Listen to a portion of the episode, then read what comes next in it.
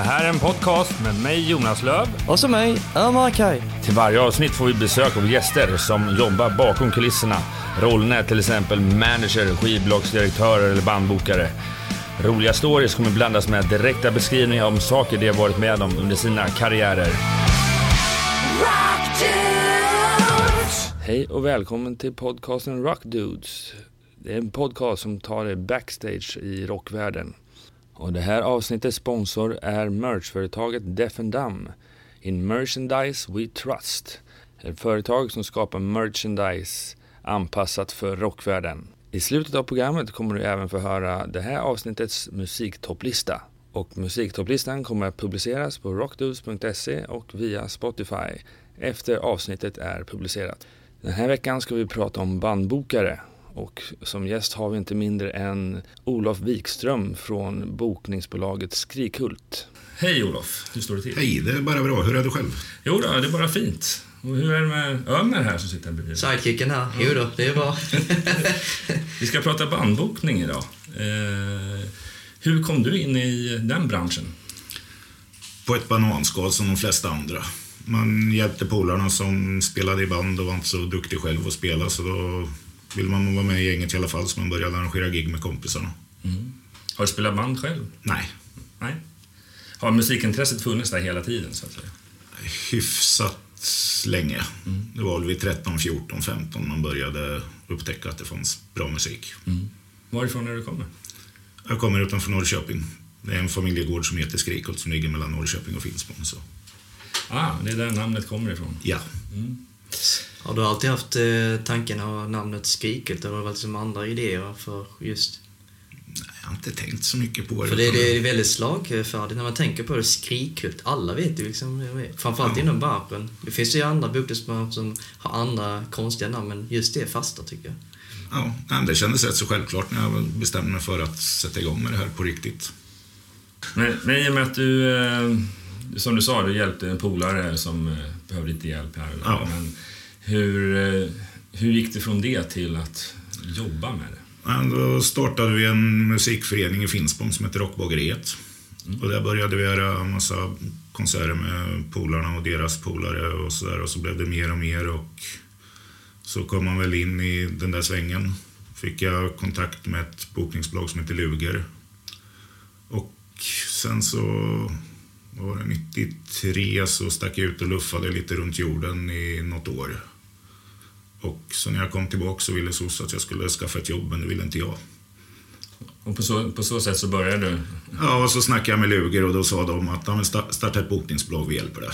Okay. Och så, så tänkte jag, kan jag göra det något halvår för att hålla SOS borta. Ja, okay. Fick du starta eget bidrag då, via ja. staten, så kom ja. igång? Ja, ja. Okay. det fick jag. Så att, jag tänkte jag kör väl det halvåret då. Mm. Det Luger då är ett eh, bokningsbolag som numera är uppköpt av Live Nation, jättarna. Alltså, samarbetar du med Luger fortfarande? Nej, eller? det var länge sedan. Ja. Jag antar att det är policies då misstänker jag, eller? Nej, det var mer det att vi utvecklades åt olika håll. Jag har ju gått mer åt hårdrocken och de kör mer pop och hiphop. Och... Har du någonsin bokat popprylar eller har det alltid varit ja, hårdrocksgrejer? Nej, jag var väldigt bred i början. Så var det väl 2007 när jag började samarbeta med Sweden Rock som jag specialiserade mig. Men det blev mer och mer successivt hårdrock hela tiden. Men nämn lite när det gäller popprylar sen innan. Vad, vad, vilka genrer inom pop? Var det hiphop eller? Nej, det var det absolut Har det alltid inte. varit svenska artister? Eller? Nej, det var mycket utländska artister också. Jag körde, det var inga större grejer jag körde. Eller lite hiphop jag har kört. Public Enemy körde jag och Body Count körde jag om det räknas som hiphop. Oj, Public Enemy-spelning, det är ju jättehäftigt. Ja. jag kan tänka mig att det jättemånga stories där just med det bandet. Eh, framförallt att de kanske är narkotikaliberal eller jag bara får den bilden framför mig. Jag kanske helt inte cyklar. Nej, inte under den grejen jag gjorde. Då var det, bara, då var det rätt så lugnt. Det var det? Okej. Okay. Ja. Kom det något folk då? Ja, vi körde väl på Device Medis så det var väl slutsålt om jag kommer ihåg saken rätt. Ja, men det är, det är grymt. Eh, jag tänkte återkoppla med Sweden Rock igen. Eh, ni, du gjorde ett samarbete då? Eh, ja, vi körde 2007-2008 körde vi ett samarbete så jag flyttade ner dit och bildade Sweden Rock Productions. Som skulle ju vara ett bokningsbolag under dem. De tänkte ju expandera väldigt mycket ett tag. De hade ju skivbolag, de hade skivbutik och magasin. Då, så att, då tänkte de att nästa grej är ett bokningsbolag. Så har vi allting. Var tanken med bokningsbolag att de skulle boka sina egna spelningar till själva festivalen då? Nej, att göra turnéer med, Turnés. med band som de hade på festivalen och utnyttja de, alla de kontakter som de har och sånt där. Okej. Vad var det som hände då? Det föll inte väl ut eller? Nej, alltså det, är inga, det var ingen stor story. Det var väl mer det att båda hade för mycket att göra på sitt håll så att vi hann aldrig, hittade aldrig tiden direkt att synka ihop en bra och flytande verksamhet. Så vi sa före att vi, vi prövar ett år och så körde vi ett år och så kände väl båda parterna att nej, det funkar inte. Det var för mycket som föll mellan stolarna på grund av tidsbrist. Hann ni boka några eh, spelningar eller så Ja, under det- den vi- perioden? gjorde rätt så mycket konserter. Det var då, under den perioden vi breakade Volbeat till exempel. Volbeat. Ja. Så gjorde jag väl Australian Pink Floyd Show, och Gotthard och Sabaton. Och, Det är inga direkt små band så det är verkligen en annan nivå. ja. Volbeat i och för sig jättestor nu, men när, de, när det väl var på tapeten då, för för mig att typ, de var inte så himla stora. Lite av en utmaning kanske att börja jobba med dem då. ja, då var det mer en sån där... Plockade över dem för att köra några spelningar på såna här hålet i väggen-ställen. De körde väl på någon restaurang vid Medborgarplatsen om jag kommer ihåg rätt, första svängen. Det är lite otänkbart idag med tanke på för Sweden Rock när de lirar på... Ja, det Sista spelningen var Sista Ja, spelningen, ja. de headlinade ju. och Det Ja. var hur mycket folk som helst. Och så kommer man ihåg när Olof bokade på Hål i vägg för många år tillbaka. just Ja. Ja, det är intressant. Det har gått jäkligt bra för bandet. Det är en Ja. av få eh, stora danska band liksom. Precis. Ja. Det är, det väl det som är lite drivkraften och det roliga i det här jobbet. Att man hittar ett mindre band och så bygger man upp det så att det blir stora succéer. Det, det är kul. Så Sweden Rock-samarbetet höll i ett år då, och så bestämde att vara självständig igen. Ja, det stämmer. Det måste vara ju en eh, väldigt eh, skön befrielse att kunna ta sina egna beslut då kanske. Men sen, Ja. sen är jag för mig också att Sweden Rock har ju downsizat eh, lite grann i och med att det här föll inte väl ut och de slutade med den bokningsverksamheten. Skivbolaget i sin tur, vad jag vet, är inte verksam heller idag. Nej, och det är inte affären heller så de fokuserar väl på det som gick bra och gav pengar istället för att satsa på... De satsar väl på kvalitet istället för kvantitet. Ja. Och jag vet att de har verkligen shapat upp eh, tidningen. Det har ju alltid varit en bra tidning i sig, men de har la- lagt mer krut och pengar och, tid på tidningen som i sin tur går i hand med festivalen och samarbetar väl ihop. Ja, så de har ett klockrent koncept nu så det är bara- att gratulera. Och det är no hard feelings mellan oss kan man säga också. Ungefär, om man säger så, spelningar per år, hur mycket bokar du? Har faktiskt aldrig räknat efter direkt. Eh, Har något genomsnittligt värde kanske? Pratar vi ett par hundra eller? Nej, det tror jag inte. Det skulle cirka... Ja, runt, säg runt hundra. Vilka är du representerar idag då? Oj, Är det- det är många. Det är det va? Ja. Jag jobbar närmare Sabaton, Nightwish, Rauptier. Precis. Jag har tre band som Ola faktiskt bokar åt oss på skivbolagssidan Despos, vilket är Rauptir, sidoprojektet eh, Bourbon Boys och så Cruiser Barber nu nyligen. Ja, det stämmer. Så Olof och jag har en eh, lång relation back in the old days. När, när träffades ni?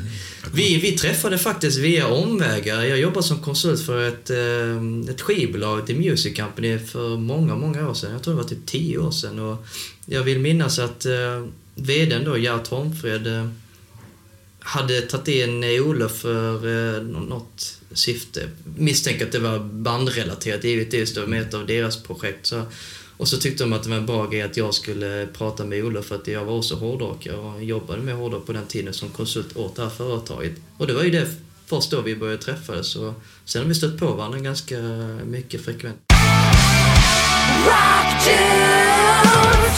Konserter kontra festivaler. Hur stor fördelning är det mellan dem på ett år ungefär? Det antalet är ju mer konserter. Mest på grund av att det är en väldigt längre period. Det är konserter mellan september och maj. Och så är det festivaler mellan maj och augusti. Just det. Så det, det går i ett hela tiden. Och det är väldigt skillnad från år till år. Vissa år är det väldigt mycket festivaler fast mindre på klubbar. Andra år, år så är det jättemycket på klubbar men sämre på festivaler. Hur ser du trenden nu när det gäller spelningar? Då? Känns det som att det kommer fler festivaler eller kommer det mindre inför nästa år? Eller? Framförallt klubbar också, för den delen. Klubbar kommer nog att minska. Det tror jag. I alla fall om man säger klubbar som går med vinst.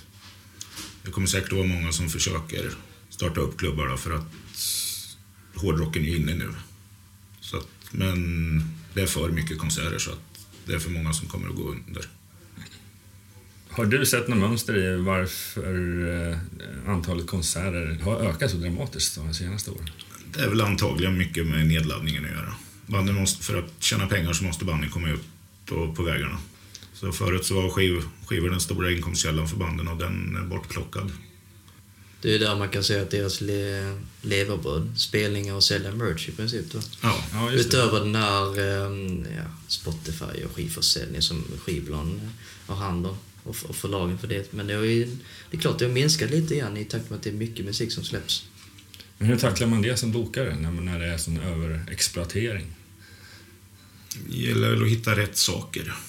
Rätt saker går fort folk fortfarande på. Och vad De är det- etablerade då, antar jag. Ja, då- det är de större alternativt de mindre. Eller så kommer det ibland band som... När man hittar något så här guldkorn som stiger upp och bara... Som Raupdyr till exempel, det var inte så länge sedan. De, de hittade en egen pryl som fäste. Då går det bra. Innebär det också att eh, de, såklart eh, de större banden går det alltid bra för, men mellanskiktet, det är de som tål st- får stryk då i princip. Ja, Tills de kommer till nästa nivå. ja, Och det är där utmaningen är liksom, hur får vi det bandet att ta sig till nästa nivå? Och det är ju inte, inte alltid upp till boka utan då är lite en, Du jobbar ju säkert med flera andra i ett team för att kunna lyfta bandet utöver bokningssidan. Du samarbetar med, för jätteför att berätta det, det är väl skivbolag också kan jag tänka mig. Som ja. gör, Skivbolag, managers, PR-folk, mediafolk. för, för PR och marketing går lite grann hand i hand för att kunna sälja biljetter utöver att man har ett, ett band som, som ska spela. Hur hypar man upp eh, gigget så att man går på den spelningen samma dag när det samtidigt finns tre, fyra andra spelningar samma kväll inom samma genre. Det är svårt där. I slutändan så är det alltid kunden som bestämmer vilken konsert han vill gå på. Det mesta man kan göra det är bara att presentera så att folk vet om att det finns.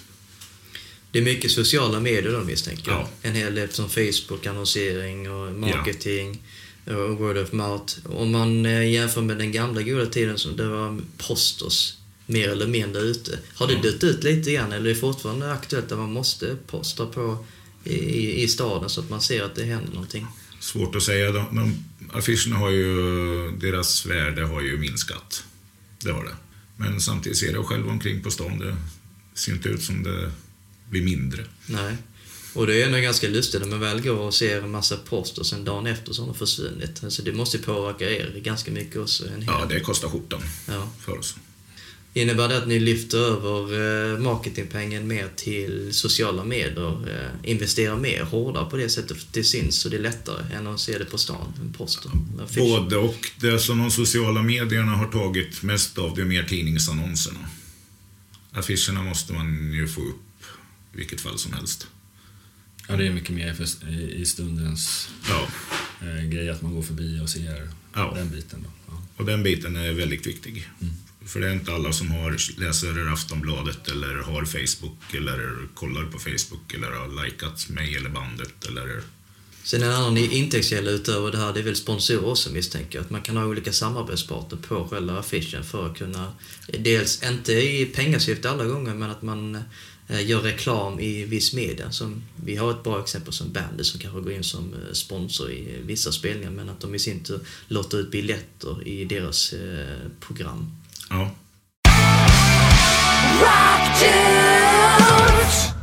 jag har en festival nu som kommer som eh, heter Black Christmas som är i Norrköping den 19-20 december. Så då gör du ändå festivaler i, i år? Egna festivaler, eller? Ja, det blev så i år. Det blir så i år. Ja. Vad är bakgrunden till den historien?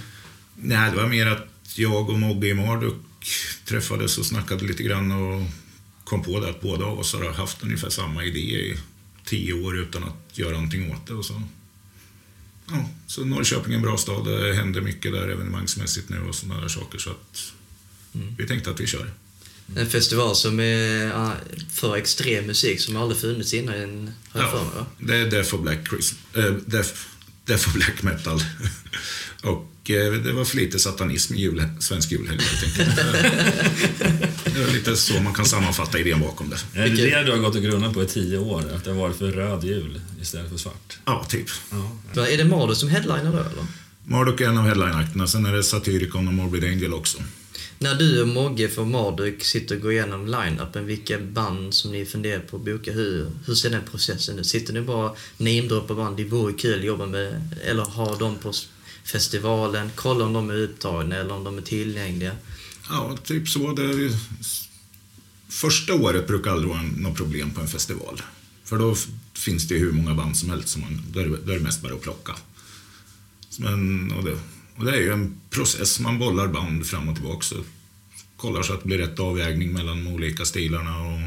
Men är det ingen budgetfråga också? Man måste anpassa sig till en budget. Det Ja, ja, hur mycket man ska klart. lägga på. Hur kommer man fram till det? Ja, men, nu ska jag eh, boka Sodom. Ja, men då har vi det här som vi vill ge dem och vi kan inte gå högre än det. Eller är det ofta så att agenten i sin tur som jobbar med artisten säger att så här kostar det för att boka dem och då anpassar ni er eller går ni, skjuter ni högt eller lågt? Eller? Det är lite...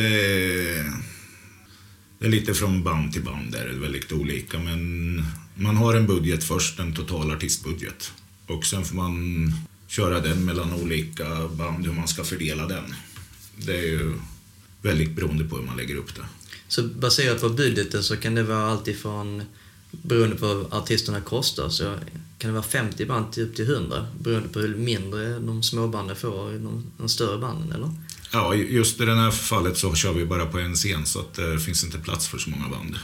Så hur många band är det på Black Christmas på de två dagarna? Eh, 13 band och 14 spelningar. Är det något som spelar två gånger alltså? Ja, Marduk spelar två gånger och kör eh, två sk- gamla skivor rakt av. Ah, Så de kör två unika sets både på fredagen och lördagen. okej. Jag har hört att det ska vara en eh, spektakulär show som eh, till och med fans kommer eh, och utanför Sverige kommer åka hit. Ja, det kommer hit folk från USA, Ryssland, Australien och vi har, tror vi har räknat samman sju eller åtta olika länder folk kommer ifrån. Riktigt fanatiska fans då som inte Ja, kanske Men det, ser... det tillhör ju lite den här genren på något sätt. Ja. Att fansen som finns där eh, kan ju dö för att jag får Ja. komma och se. Nu vill ju inte att någon ska dö Nej, men, innan eh, scenen, men jag förstår tanken med det hela. De kan göra vad som helst. Ja. Och åka till andra sidan jorden för att då se sina idoler. Ja, Ja. men det black metal och I Norrköping, i dödsmetall. Sverige. Det, är- Ja. det, är det ju väldigt extremt. Alltså, det går inte ens jämföra med eh, popfans. Jag tror inte någon popfans från Sydamerika skulle åka hit och kolla på en spelning här. Liksom. Det är Väldigt otänkbart. Nej, det, det, det har man inte... Ja, det finns säkert, men det är inte någonting man kanske hör om lika ofta. Jag tror det är procentuellt större inom den här genren, hårdrocken. Fast fixa en reunion med ABBA på en, Ja, en spelning här då i Sverige så får du se hur en hel mycket del. folk kommer att resa. Jo, men det, jag tror det är Ja. mer på just det här. Ja, ja, men det är det. Det är mycket fanatiska fans inom hårdrocken. Och du har ju varit med om en annan eh, häftig spelning i, i år. Det var Dark Funeral. Det var ju en väldigt eh, häftig show. Vi, jag var ju inte där på scen, men jag hörde ganska mycket via eh, vänner och så på Facebook och flödet att... Eh, jag var tyvärr bortrest då, men berätta jätte eh, om den här spelningen i sig. Nej, det var en riktigt bra spelning. Det var, de firade 20-årsjubileum och jag fixade, frågade om jag kunde hjälpa till med att fixa en spelning på klubben, så det gjorde jag. Och de hade satsade ju väldigt mycket på en massa gamla medlemmar som kom, så det var ju också sådär once in a lifetime grej, för fansen. Det var också samma grej där, det var jättemånga fans som kom utanför Sverige. Ja, det, det, det var det. Jag har inte sett några siffror på vart de kom ifrån, men det var inte bara svenskar man hörde där. För Dark Funeral är ju väldigt sparsamma annars och lirar i Stockholm eller Sverige över, överlag, Ja. jag för mig. Ja, de spelar inte så mycket alls. Är det svårare för black metal-band att eh, få gigs här i Sverige om man jämför med eh, andra i, sin- i sin genre? Eh, Du tänker kanske dödsmetall eller trash metal. Eller, är det svårare för svenska band som är på mellanskiktet för bokade spelningar? För kollar man på Tyskland så är det betydligt lättare för, för vissa än här. Ja, fast Tyskland har ju mycket mer lättare öllagar och en, en annan kultur. Folk är vana att gå ut där mer. Här hemma så är det ju ett äventyr om man går hem till en kompis en tisdag kväll efter jobbet. Ja, det, det, jag har märkt Ja, det. Det, det- är för mycket regler och lagar. Det är inget fel med det, men eh, jag var, vi var på In Flames igår till exempel och det fick jag reda på att eh, det var någon öllag. Med, man var tvungen att köpa, inte tvungen, maxtaket var två öl per person. Och då är man ett sällskap på fyra, fem personer, får man gå fler gånger. Och det är tydligen... Och framförallt så måste fler personer i sällskapet gå fram och köpa ölen. Om man nu Ja. är som det som går laget runt eller någonting. Ja. Det är någon Det är- eh, statlig eh, grej till. Men Nej, det är, det är, o- kommunerna Är som det kommunen? Det, ja, det kunde stämma. Men det, sånt här är otänkbart i Tyskland då, som ett exempel. Jag vet inte om det har något med saken det gör att folk är benägna att gå på... Jag, jag, ett tror, jag tror projekt i mer att svenska kulturen, eh, oavsett att vi har tusen regler mer än andra länder, men det är också, handlar om att få folk att gå ut. Det är som du sa, att gå hem till kompisen som bor ett hus bort en tisdagkväll, bara det kan ju vara ett riktigt äventyr. Ja. Ska man då få dem att gå till en klubb och se ett band någonstans och det är en bra bit att ta sig dit. Då, folk är bekväma. Det är inte så himla lätt att boka spelningar och makt. Det är inte bara så att du ringer ett bandet, vi bokar. Sen är det mycket efterarbete också därefter med avräkningar, hur många är det som kom dit och så vad ska man betala på plats. Jag har ju faktiskt eh, agerat lite grann som eh, bokningansvarig på lite skoj. Jag var med i, eh, när jag flyttade till Stockholm så var jag med i ett, en liten klubb, Club Aggression. Kom in väldigt sent. Grabbarna som eh, drev klubben hade hållit på några år. Men eh, då bokade vi till exempel Grave, um, Carnal Forge. Det var jättemycket arbete på de här eh, små banden, men man gjorde inte för pengar, man gjorde för att det var kul. Och en av de grejerna vill jag minnas var typ att det var jättesvårt att hitta en lokal i Stockholm som skulle funka. Mm. Känner du också att det är ett problem att hitta nya lokaler i... Ja, det är väl Storstäderna. väldigt stora problem med. Eller speciellt att hitta rätt lokaler. Källarlokaler verkar det finnas rätt så gott om som man kan spela här. Men det, vad Stockholm saknar är en bra klubb som tar en 3, 4, 500 pers. Har eh, banden som du bokar har någonting att säga till om vilken lokal de vill lira i, eller är det mer upp till dig som bokningsansvarig? Nej, men vi sätter er där. Det är mest upp till mig, men skulle jag presentera en klubb som banden skulle säga att nej, vi spelar absolut inte där, så då får jag självklart foga mig det. Men de flesta litar på mitt omdöme. Och det har ju funkat bra hittills, eller hur? Ja, det har inte varit så mycket tjafs. Så det, finns, det är lättare att hitta lokaler för upp till kanske 100-200 och sen om man nu snackar mer mot, bort mot eh, 1000 personer någonstans. Ja, 8000. mellan säg Pubankor och Harry B. James upp till klubben så finns det ingenting. Nej. Och sen eh, när klubb, runt samma grej med klubben så finns det ett antal att välja på. Vi har Göta källare, vi har um, Kägelbanan. Kägelbanan, vi har Debaser Medis, vi har där, så där finns det ett. Och sen uppåt där så är det hyfsat bra. Ja. Men det är just det mellan Ja. skiktet. Ja, Och det är det där som många band ligger. det är där väldigt många band ligger. Men det är problemet med Stockholm att eh, markvärdet är så fruktansvärt högt. Pröjsar man marknadsaktiga priser så är det ingen som har råd att driva en rockklubb. Då, då, då tänker vi tillbaka till eh, eller spelens eh, aktuella gigs. Du har ju en tom, det är ju det ikväll till exempel på Kägelbanan. Ja, Ehm, och det, det här är då en tum två för övrigt, om man får säga det på det sättet. en tum AD. En tum, det det. AD står för After Death, va? Ja, Precis. Vi ska inte gå in mer på konflikten mellan en tom 1 och en tom 2. Men eh, du kör deras eh, första spelning i Stockholm, det här nya bandet. Stämmer ja det? det stämmer. Eh, hur, va, hur tänker man då liksom, när man väl eh, jobbar med ett sånt band? Dels är det, okej, jag har jobbat med gamla Entom, nu jobbar jag med Entom 2. Ja. Är det någon tanke bakom det eller bara, nej men vi kör på som vanligt? ja, det är väl ingen större tanke. Man får ju alltid ta ett ställningstagande för varje förfrågan man får. För det måste vara en liten unik hi- historia i sig, alltså om du ska fortsätta representera dem. Du får välja lite läger. Jag vet inte, jag menar det andra en tum, det gör ju inte sådär jättemycket. Det fanns två en tum, den gör någonting, en gör ingenting. Du tog den som var aktuell helt enkelt. Ja, men Ja. det här känns att vi kan boka det i år. Vi kör. Ja, typ. Nej, men det, är- det är bra. Det behöver inte vara markvärdigare än så. Nej. Eh, och sen kör du ju ganska stora artister också som Nightwish och Sabaton. Ja. Hur, hur träffar du på de här banden? Hur började du representera dem? Oj, Båda de banden var ju när de var små. Det inte var någon direkt som... De, Sabaton var väl 2005 som jag började jobba med dem. Enligt Jocke så berodde det på att han spenderade 750 spänn på mig på backstagebaren på Sweden Rock. Jag vet inte om jag kan bekräfta eller dementera det. Vi låter det osagt. Ja, precis. Det såg han som en kampanj för att du, nu var han tvungen att välja dig. Ja. ja, men det blev lite så. Och så Nightwish var det, man hörde bubblandet om dem och så drog man iväg ett mejl till deras manager och sa att kan vi plocka över er? Är det ofta så processen går? Man kontaktar managers och sen i sin tur pekar de vidare till eh, agentansvarig? Väldigt olika från ja, grej till grej. Det normala är väl mest det att man har en massa europeiska samarbetspartner som sitter och är ansvariga för hela Europaturnén. När de får nya grejer i sitt stall så erbjuder de mig där till den svenska marknaden. Så det, det är nu mer när du har jobbat så här länge på Skriket, det är mer att du får förfrågningar att du jagar bandet kan man ju säga. Ja, nej, det var länge sedan jag jagade någon. Och du, jag antar att du tackar ner en hel del också.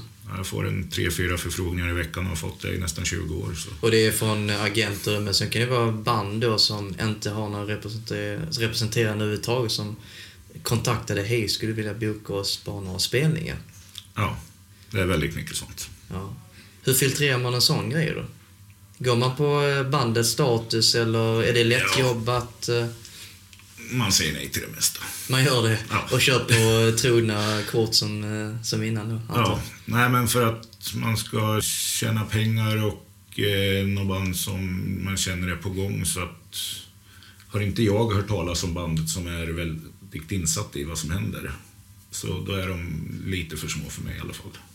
Jag ser att du har en Deals Test eh, t-shirt. Ett Ja. svensk eh, tekniskt dödsmetall. De bokar Ja. du. De, ju. de är inte så himla stora men du jobbar ändå med lite mindre band. Är det för att Ja. du tror på dem för att de ska ta sig till nästa nivå eller vad är bakgrunden till den? Just det bandet till exempel. Ja, det är väl det som jag sa förut. Det roliga är att man hittar små band och, som man tror på och bygga upp dem. Och bara nöta vidare helt enkelt. Ja. Och Och- sen, Är det både musikaliskt eller även personlig nivå eller Ja, vad man ska säga?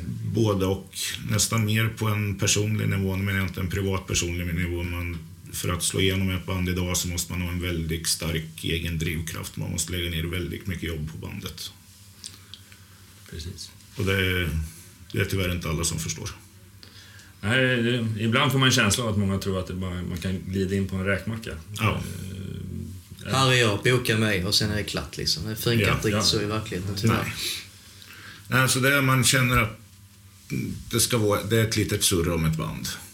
Och så kanske lite intressanta samarbetspartners och såna där saker och då kan man plocka upp dem. Mm. Är det någon skillnad idag nu med sociala mediers intåg? Det blir, svå- det blir svårare för banden. Det, tack vare allt det här att man kan sitta hemma och spela in och man kan släppa sina egna plattor och allting så väldigt lätt nu för tiden så blir det så väldigt många band. Det finns ju ingen hejd på det. Nej, visst. Det är... Vad behöver man göra för att man ska imponera på dig då? Nej, men det är mer att man ska... Eller ska man bara ha det som alla pratar om? Ja, som, man ska- jag, som aldrig får reda på vad det är egentligen. Nej, exakt. Ja, men Jonas, du har väl det? Har du inte det? Va? Du sitter här idag ju. Det, det för mig, det är en film. Nej, men den, man ska hitta... Det finns ju väldigt många olika sätt för ett band att hitta en bra hook på som gör att det fäster. Man, man ska inte låta som alla andra.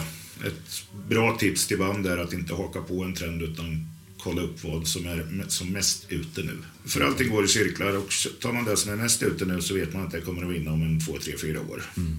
Och då är det bara att köra på det. Ja, För man, man behöver en två, tre, fyra år på sig att bli riktigt bra i alla fall. precis. Ja, man behöver ju stå där i garaget och Ja. nöta på och nöta på. Ja. Så de banden som du håller på att breaka då, som ett exempel så då kan det innebära att du går back ett bra tag tills det verkligen bär frukt senare. Men å andra sidan när det väl går jättebra, då är det här, de giggen du gjorde innan, obefintligt för att det kommer in så mycket pengar ändå så att det blir värt i slutändan. Är det så man får tänka på det? Eller? Lite så. I under uppbyggnadsskiftet så är det mer tid som jag spenderar. Jag riskerar inte några egna pengar och går inte in med egna pengar utan det är mest arbetstid. Och din tid är ju dyrbar också med tanke på alla band du representerar. Ja, så man måste ju hela tiden tänka på vad...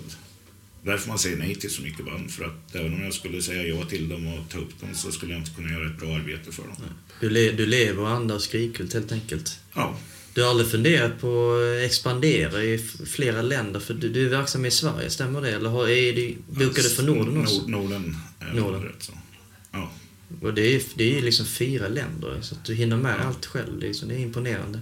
ja, men Men det är bara 24 timmar på dygnet och 365 dagar. Jo, men man ska ju sova, äta, Ja, jag skita också. Fan. nej, om man får utöka dygnet till 30 timmar, gör man det så funkar allting jättebra. Ja, komprimering, det har jag hört talas om. Ja. Så du har aldrig funderat på att eh, expandera, ta in någon extra som kanske som hjälper med produktion eller? Jag har haft anställda och haft såna där grejer och jag vet inte, det passar inte riktigt för mig. Nej, det känns skönare att köra ensam. Då kan du ta dina egna beslut också. Det finns ju Ja. fördelar och nackdelar med det också, men just nu verkar det funka för dig givetvis. Ja, det rullar på. Viktigast att man får in pengar och man kan göra det man vill. Och, Ja. Man- Så länge, så länge man har kul och kan leva på sin hobby lite grann. Men vi alla som sitter här idag, vi har ju bara liksom testat och sen bara fortsatt och sen har nötat på. Och nu tydligen verkar vi ha eh, ett yrke som, ja, som, som är kul och framförallt att vi kan leva på det. Bokningsbranschen är väldigt speciell i sig. Alltså. Det flödas ju alkohol så det stänker om det. Riders till höger och vänster. Det måste finnas hur mycket roliga historier där. Det gäller Sabaton har väl kanske en liten dvärg på sin rider. Eller jag, jag har ingen aning, men vad är det Kleppas du har varit med om som ett exempel? Oj. Finns det några orimliga krav? Ja, det är ju några man som har satt upp eh, knark på riden och det, det kör man ju aldrig. Ja, det är ju Det, otänkbart. det, det, vore, det är rätt så dumt. Hur löste du den grejen när bandet efterfrågade efter knark? Bytte ut det mot vetemjöl eller? Nej, det, det är bara att säga, bara rakt bara att säga att glöm det. Så de flesta lider. Jag har ju haft eh, artister som eh, har haft en liten plojgrej på sin rider. Eh, jag jobbar med en jamaicansk artist som heter Terry Lynn. Musiken är dancehall och hon headlinade på Gagnefestivalen för några år sedan. Och på riden specifikt då så var det ju utöver det här sedvanliga. Jag ska ha en whisky, jag ska ha en rom, jag ska ha en platta öl. Men det jag reagerade på när jag kollade på hennes rider, det var så här att då var det tydligen Eminems i olika färger som skulle vara Jamaicas färger då. Och det, det var väldigt lustigt. Så efteråt då så kom bokningsansvar då med allt inför spelningen. Allt uppdukat med maten, med alkohol och så kom de med tre olika påsar. Vars eh, turnéledaren då tittade på honom. Jaha, det har aldrig hänt att någon har verkligen ansträngt sig och plockat ut eh, tio påsar M&M's för olika färger. Det där är ju en plojga. Jaha, nej men jag trodde att det var så här. Alltså, alltså det finns sådana här sjuka historier. Men just då så garvade jag lite grann. Och bruna M&M's är faktiskt rätt goda, måste jag säga. De flesta. Men det är erfarenhet av mig. Var det en erfarenhet för dig för att du var tvungen att käka upp dem? Nej, men jag tänkte jag vill inte ge att någonting går till waste. Jag passar på att käka bruna M&M's. och så chokladkick fick man då inför spelningen. Det var en bra gig, men eh, nej, man har ju hört sådana stories. Jag tänkte om du hade sådana här konstiga grejer, olika handdukar. Nå- Något band som skulle ha strumpor med lokalt motiv på. Ja, det är Löser lite, det är lite Dalahästen. Ja, då, för fan, det löste Nej, Mycket är det ju att de skriver upp sådana saker för att få en bekräftelse att arrangören verkligen har läst riden. Det är väl Mustasch tror jag, de kör väl så att de har... På riden sa de att de vill ha ett signerat kort på David Hasselhoff. Men det fixar du givetvis. Du kontaktade management och rätt till så det här måste jag fixa för Mustars räkning. Här, när, de, när de hade satt upp det så hade jag slutat jobba med dem. Men, tur det. ja. men då är det någon... Det kan ju naturligtvis ingen fixa då, men om det ligger en utprintad bild på David Hasselhoff i logen så vet de i alla fall att okej, de har läst riden. Funkar det där så funkar allt annat. Så det är en lite sån här säkerhets... Vilka är du mest stolt över att få jobba med? Oj, det är väldigt många. Det är det. Mina resan med Sabaton som man gör, den är ju helt osannolik. Man har plockat upp dem från så här hållet i väggen-ställen till det världsband som är nu. Jobba upp ett band med, som Turbo Negro när de knarkade som mest. Liksom, det var också rätt så roligt. Jag tänker inte så mycket på vad jag inte har, jag tänker mest på vad jag har.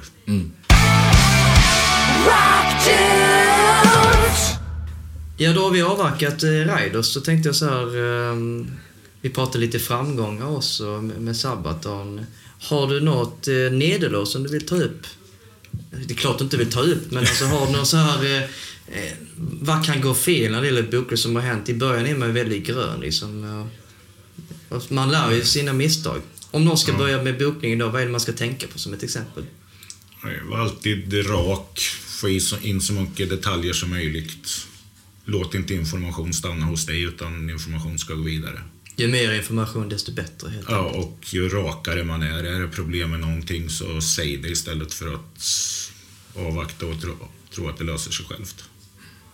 Ja, då, då, tänker jag tillbaka lite grann. Ju, ju större banden är och ju större produktioner, som ett Sabbat, Sabaton som drar rätt mycket folk. Och, hur tänker man då liksom, när man ska boka en sån artist? Vilka farhågor finns det man bokar till Hovet eller Annexet i, i den kapaciteten? Ja, det är att det inte kommer tillräckligt med folk. Det är det som är faran. Det är alltid det som är faran. Men å andra sidan finns det ju det är mer uppstrukturerat med crew och folk som verkligen jobbar i de här större venues. Om man mm. jämför med ett litet ställe som, nu säger jag bara som ett exempel, men en pubmiljö till exempel. Ja. De kanske bara bygger en scen. Det är ju olika sätt att tänka på det, eller hur? Ja, det är helt klart. Det två helt olika jobb man gör där. På en de problemen som finns på Hovet, de brukar inte finnas på pubmiljöer. Och vice versa. Då kan det vara allt ifrån att det inte finns en eh, befintlig ljudtekniker på plats eh, på pubmenyn? Ja. Okej. Okay. Samtidigt på när det är stora hovetspelningar så handlar det om så väldigt mycket pengar så där blir det ju mer, mer jobb med hur man eh, fördelar de pengarna och hur man marknadsför artisten, vad som är rätt för artisten vilka sammanhang ska artisten synas i? Ja. Diverse. Mm. Ja. Men har han bokar helhetsansvar när det gäller marknadsföring, eller hur funkar det? Nej, egentligen inte, men marknadsföringen för konserten har jag helhetsansvaret för. Mm. Men sen går det in i marknadsföring av artisten och marknadsföring av konserten. Det går ju hand i hand. Ja, de ska ju släppa. De släpper oftast skiva in på turnéer och så vidare. Ja, jag är ju inte den som sitter och bokar in turné, eh, intervjuer till exempel, utan det finns en annan snubbe som gör det. Mm. Håller du hand om eh, meet and greet också med, med fansen inför spelningar? Och Nej, det brukar skivbolag eller PR-ansvarig göra. Så skivbolag är ju oftast eh, inblandade på några PR-relaterade grejer, kan man säga det, i samband ja. med en PR-byrå? Ja. Så det finns olika lösningar för olika band. Där, Beroende på vilken status man är som band också givetvis, och vilket team man har bakom. Ja, eller vilken prioritet skivbolaget kan lägga på det. Uh, en, en, annan grej som jag är väldigt nyfiken över, förband till uh, till exempel Sabaton och Nightwish. Hur mycket av det ligger på dig att ta fram? Är det helt och hållet upp till bandens management eller har du idéer som du kan... Det är väldigt olika från gång till gång. Oftast så köper jag ett paket. Om det är ett utländskt band som kommer till exempel så då köper jag ett paket och då är det, då är det managern som fixar det eller bandet. Och då är det förband som följer med på hela Europaturnén och då kan jag inte göra någonting. Så det är aldrig någon öppning för ett svenskt band som ska supporta hela det paketet? För oftast är det typ tre eller fyra band. Ja. Och det är lite för mycket kanske? Ja. Men så då tar man aldrig in något svenskt. Men om du skräddarsyr en egen turné i Sverige då, då är det, det är lite upp till dig då att bestämma, kanske med artisten, vilka som blir förband för den här turnén? Ja, då bollar, man bollar ju där med artisten då. Hur funkar det då? Innebär det bara så att typ, ja men varför skulle det stora bandet eh, få för sig att ha en supportgrupp som inte drar någonting? Finns det någon vinning i det överhuvudtaget? Det är ju mer vinning för eh, supportbandet misstänker jag. Ja. Ehm, ofta får ju supportbandet betala sina egna omkostnader så det kostar ju inte huvudbandet någonting. Och sen så blir själva konserten blir ju väldigt mycket fetare kväll om det är två, tre, fyra band. Eller, som har lokal anknytning kanske? Ibland lokal anknytning, ibland som man följer med som Rauptier-turnén till exempel. Då körde man med Man Machine Industry.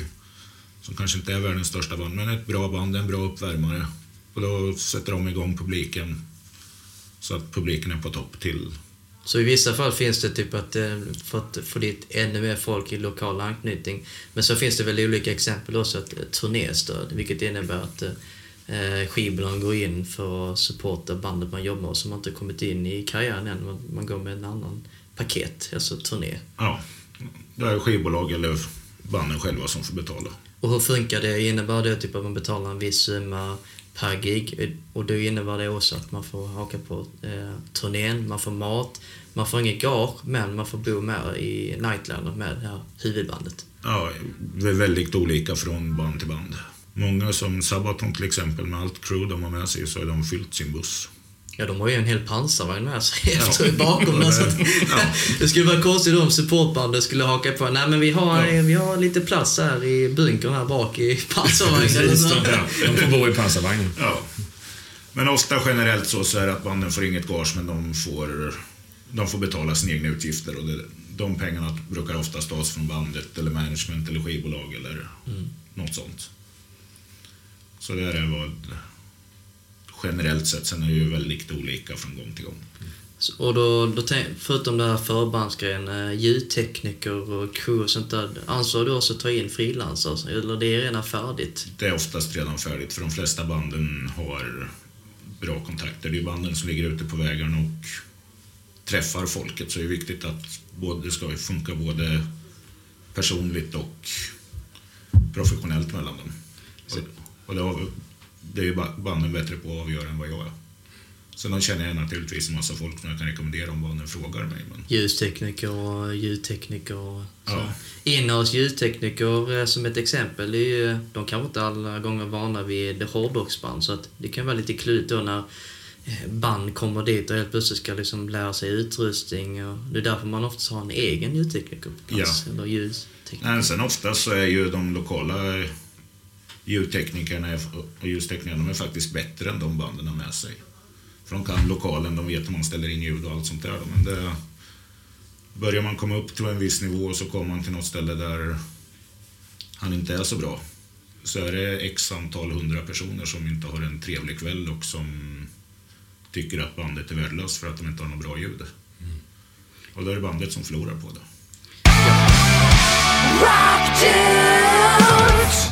Så, så vart ser du Skrikult eh, nästa 20 år eller nästa 10 år då?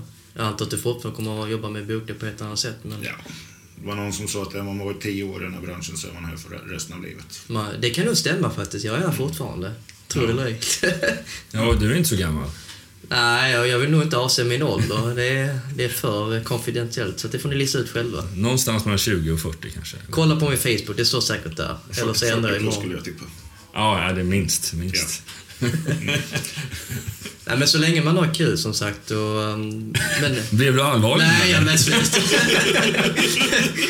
ja, men det, för min egen del så är jag alltid utmaningar i, i mitt jobb som skivbolagsdirektör. Liksom, vad är nästa grej? Liksom? Och det är, jag kan tänka mig att det är samma grej för Skrikkult i, i Olof. Du, vad har du för utmaningar som du vill tackla? Nej, jag tänker inte så mycket så- på sånt. Du tar lite den dagen som du kommer, vad skönt. Nej, nej, men i det här jobbet så blir man alltid... Eh, får man alltid väldigt mycket förslag. Och så det är bättre att göra inga, inte göra några planer för de håller i alla fall aldrig. Och då, så man går och väntar på att få man ett bra förslag. Du hade en eh, metalfestival i Husby också. Ja, Gates of Metal hette den. Körde, körde den i fyra år. Fyra år. Vad var anledningen till att du slutade med helt enkelt? Då? Det kom inte tillräckligt med folk. Vi förlorade för mycket pengar. Det var det. Ja. Men du började någonstans din karriär i Hultsfred. Nej, jag började på gården. Ja, just det. Du började på gården, men eh, sen... Och sen, sen flyttade jag till Hultsfred efter tre år och så satt jag i Hultsfred i tio år och så satt jag nere i Blekinge med Sweden Rock i ett år och så har jag suttit i Falun med Sabaton i fem år och nu är jag tillbaka i gården. Så 15 års exil är över. Ja. Nu har du hittat hem helt enkelt. Det, Ja. det blir inget eh, längre har man hittat resande. stället man ska dö på. Ja, då var det dags för det här avsnittets musiktopplista. En lista vi väljer 15 låtar från både gamla dängor till nya hitlåtar. Varav vår gäst väljer fem låtar som antingen har personliga minnen eller grupper och artister de har samarbetat med. Och där jag, Jonas och Ömer väljer fem låtar. Olof, vad har du valt som första låt? Första låt jag valt Accept Fosses a Shark. Vad har du för relation till den? Det var första gången jag hörde riktigt dubbelstamp på bastrumman. Och vad, hur kändes det i kroppen? Det var bara, då ville man bara vrida upp. Okej. Och så satt man där och lyssnade på den 20 gånger i rad på bara, nästan bara trumintrot på hög volym. Det var jätteskönt. Så lyssnade ni på den här, höj volymen i början. Ja, men då tar vi och lyssnar på ett litet provsmak på låten. Det tycker jag.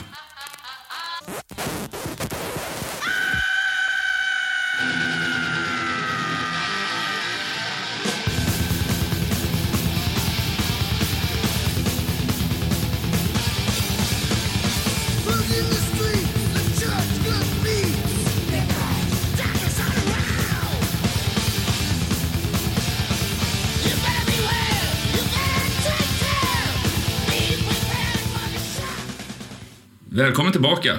Det där var ju Accept. Nu, du har ju valt någonting annat, något helt annorlunda som låt två. Ja, Status Quo, Big Fat Mama. Eh, Status Quo var det första rockakten som jag upptäckte och verkligen tyckte om och det är kärlek som har hållit sig kvar fortfarande. Vi, vi tar och spelar en liten trudelutt av Big Fat Mama.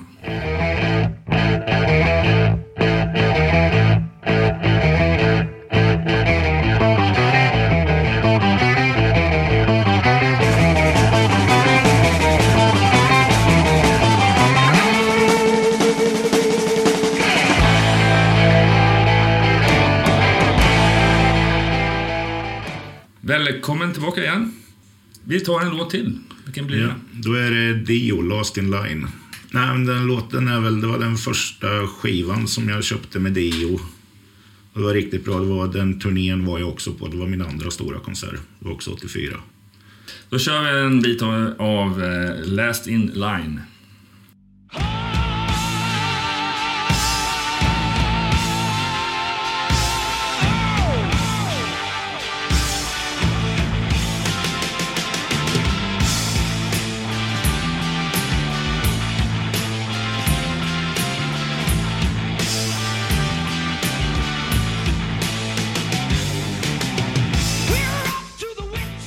Ja, Olof.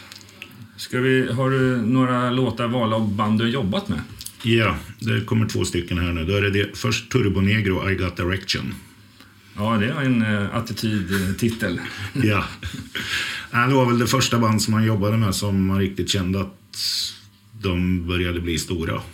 Rätt så kul att se dem på ett knökfullt eh, Café 44 när han sjunger I got, får hela publiken att sjunga I got direction medan han har en brinnande tomtebloss uppkört i röven. Bara på Café 44. Det är så prunkigt så det bara kan vara. Ja, men nu måste vi ju lyssna på den. ja, då gör vi det.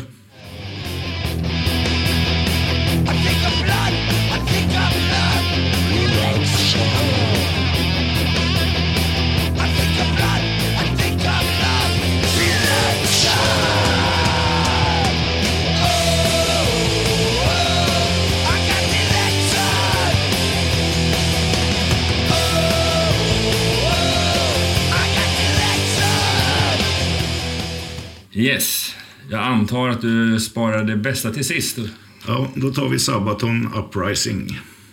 Att det blev just den låten har inte så mycket med att göra om det är deras bästa eller något sånt där. Utan det är mer att kring videoinspelningen på den låten så var eh, en liten historia. För då, den spelades in i Polen med eh, Polens största regissör som gjorde videon och eh, då över 250 statister jag lyckades eh, fixa så att Peter Stormare gjorde huvudrollen och flög över honom från USA ner till Warszawa. Så spenderade vi några blöta nätter på i Warszawa. Ja. Och den videon är väl nu är väl ett stående inslag i Warszawas krigsmuseum.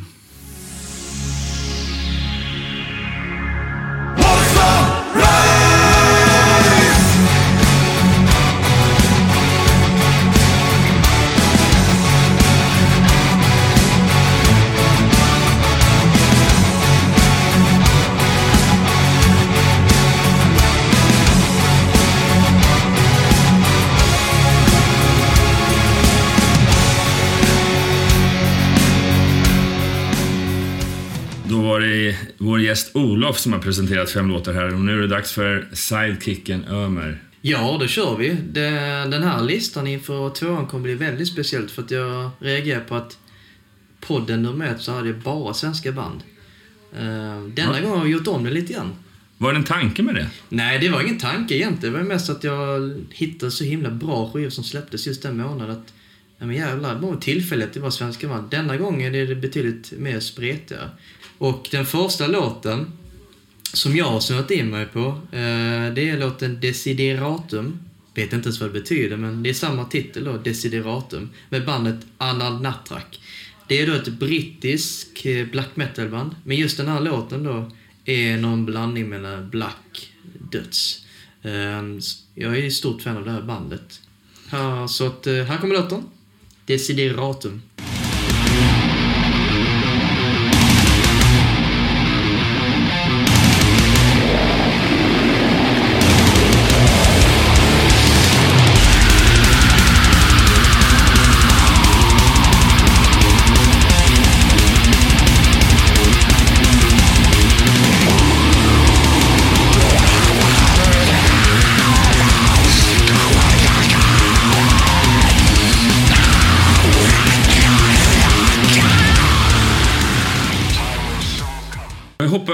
Osökt över till eh, låt nummer två. Vilka är det? Eh, låt nummer två är då Headlong Into Carnage på plattan är Skeletal Domain. Det här är då Cannibal Corpse.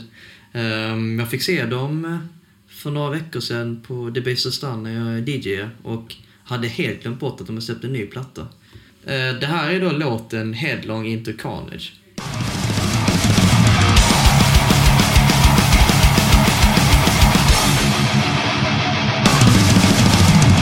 Noise attention as the bloodshed begins Bloody minds, raging death Devastation as the killer savage murder on sight Mutilated and slowly hanging on limbs Falling bodies, severed heads Good attrition upon the mob, butchering all that they can say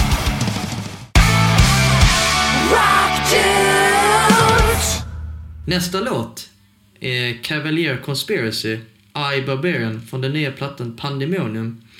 Då är det så här att eh, Max och Igor är bröderna från Sepultura tillbaka. Det är, det är svängig döds. Det är inte riktigt som Sepultura, det, det svänger lite mer i just eh, i det här bandet. Vi sätter på låten lite. Sätt på låten.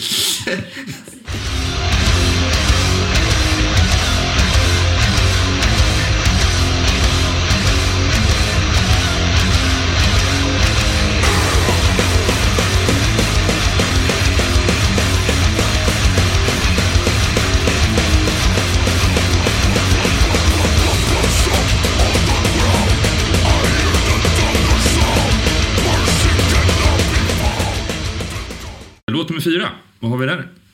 Uh, Century of Lies med plattan Inked in Blood med bandet Obituary. Det här är pionjären inom amerikansk old school döds.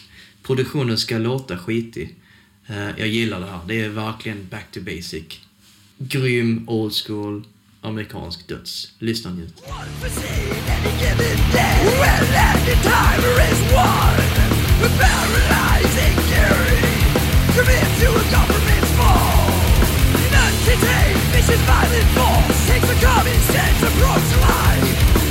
Promising ears fall upon their fears Be calculated centuries full of lies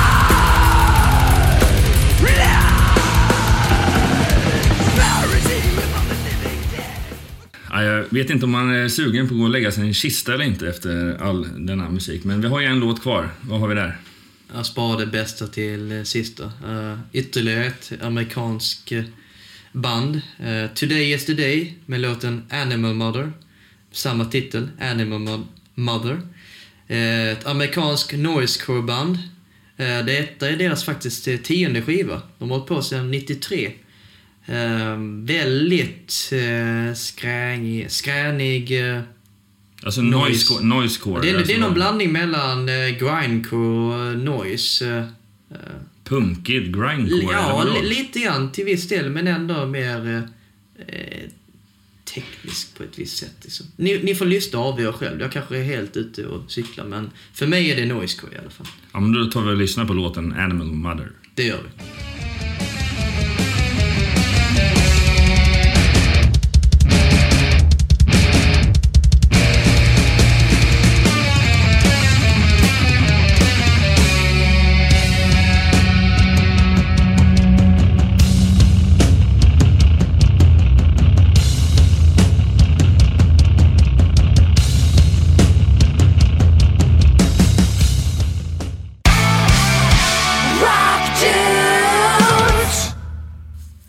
Kommit till eh, Jonas topp 5. Um, ehm, vad är din första låt, Jonas? Ja, det... Jag kände inför program två måste jag presentera lite av vad mina husgudar är. Och det är, för alla som känner mig vet att det är Metallica helt enkelt. Och jag väljer enligt mig deras bästa låt, Master of Puppets. Men jag väljer inte Master of Puppets från skivan Master of Puppets. Utan jag tyckte det var så sjukt spännande när jag fick höra den 1998 när de skulle göra en inspelning med eh, San Franciscos symfoniorkester helt enkelt. Och eh, när jag väl hörde den plattan när det släpptes, det tyckte jag var utvecklande att höra. Eh, kombinationen mellan ett eh, stort hårdrocksband och en symfoniorkester, det känns inte helt naturligt. Fick du I Got Erection då? Ja, det, det kan vi säga för att återkoppla till den låten. Ja. Ja, jag tycker den är skitbra. Då spelar vi den helt enkelt. Kör vi. Då kör vi.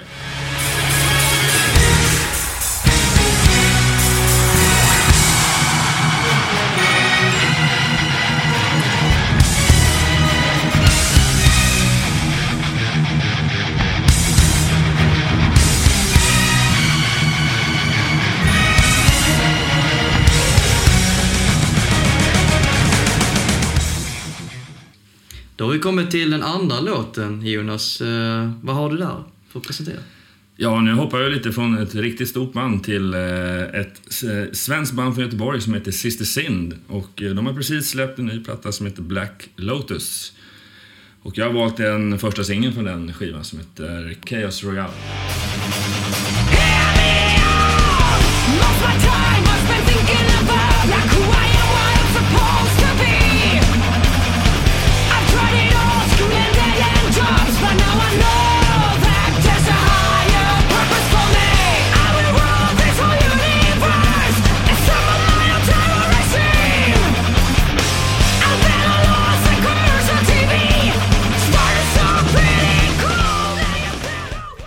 Vi kommit till den tredje låten. Alltså, dina låtar blir bara bättre och bättre. Ja, nej, men alltså, jag är lite som Olof. Det är lite större variation på vår låtlista. Utan att säga att det är bra eller dåligt. Men nej, jag har valt ytterligare ett svenskt band som heter Spiders. Jag är mycket inne på det här 70-talsrocken och förra listan i avsnitt ett så hade jag ju Blues Pills bland annat. Nej, eh, Spiders är bra attityd. Eh, Retro kan man. Retro-rock kan man ju verkligen kalla det för. Eh, Också en eh, kvinnlig frontfigur. Precis, det är, det är nästan ett likamedstecken idag. Det är ett väldigt många band som eh, har kommit upp just i år med just kvinnliga frontfigurer. Eh, Jag har valt låten Bleeding Heart. En bra eh, fingervisning på vad hela deras nya skiva Shake Electric låter. Den kommer här då. Bra, då kör vi.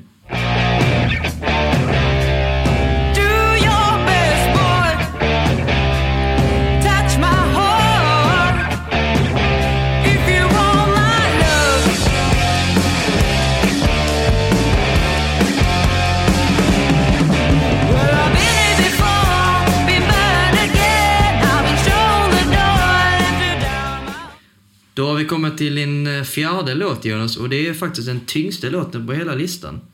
Ja, det här är en, ett band. Luleås stoltheter, Raised Fist.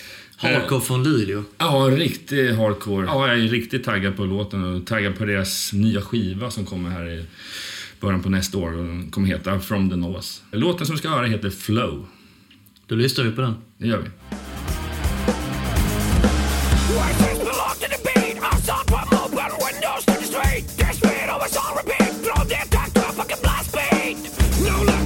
I dedicate this song to the instigators that seem to levitate on joy shit goes wrong. Wanna participate in the debate? Fascinated of how you fabricate stories about how much money we made. Get this straight, the first decade was the pain.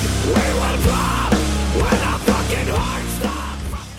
Då har vi kommit till eh, sista låten med Jonas och eh, det är ett band som eh, jag också lyssnar på en hel del.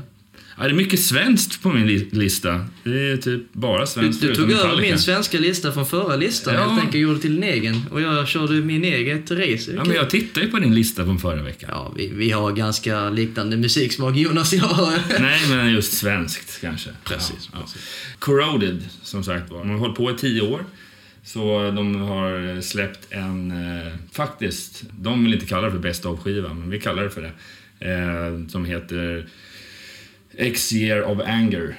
X står då för 10 år i existensen. Precis, så det ska, ja, låtarna är helt valda utav bandet själva.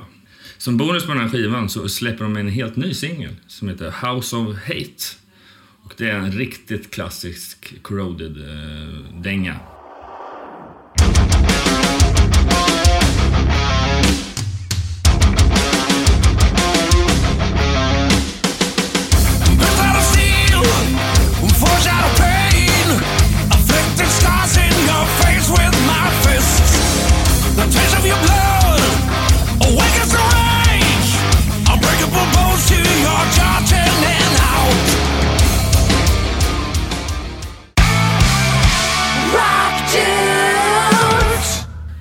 kommit till slutet av programmet här och det har varit himla kul. Hoppas du har haft det kul. Ja, då, det har varit skoj. Ja, Vad kul att du kom förbi. Ja, Eh, tack och själv. vi fick lära oss en hel del om bokning i det här avsnittet och eh, ja, önskar Ja. dig all lycka och välgång i Ja. framtida karriären. Tack så mycket. Då har du lyssnat på andra avsnittet av podcasten Rock Dudes.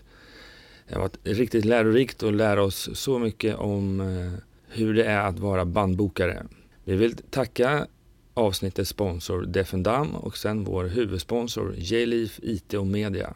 Vignettmusiken är inspelad av Jonas Hermansson och Peter Månsson samt Mia Coldheart från Crucified Barbara. Glöm inte bort att du kan följa oss via Facebook, Twitter och Instagram. Du kan såklart prenumerera på Rockdudes via iTunes. All info finner du på rockdudes.se. Nästa avsnitt kommer publiceras den 28 november och då ska vi prata om hur det är att vara A&R. Fram tills dess, ha det bra! Rock.